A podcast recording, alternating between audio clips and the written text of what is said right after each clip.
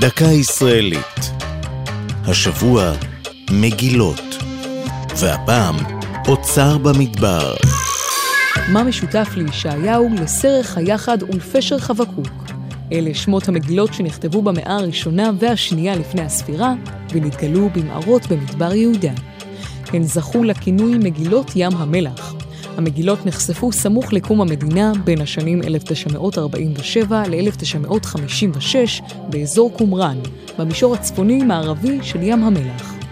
אילו כתבי יד מקראיים התואמים את נוסח התנ"ך המוכר, וכן כתבי יד המתארים אמונות ומנהגים של כיתות דתיות בימי בית המקדש השני. מדובר בכתבי היד הקדומים ביותר בעברית שנמצאו בארץ ישראל. המגילות הראשונות נתגלו במקרה על ידי צמד רועי צאן בדואים, והארכיאולוג הפרופסור אליעזר סוקניק דאג להעבירן לידי האוניברסיטה העברית.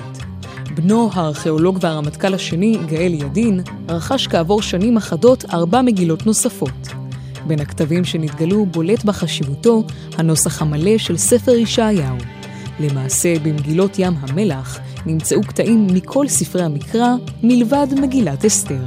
זו הייתה דקה ישראלית על מגילות ואוצר במדבר.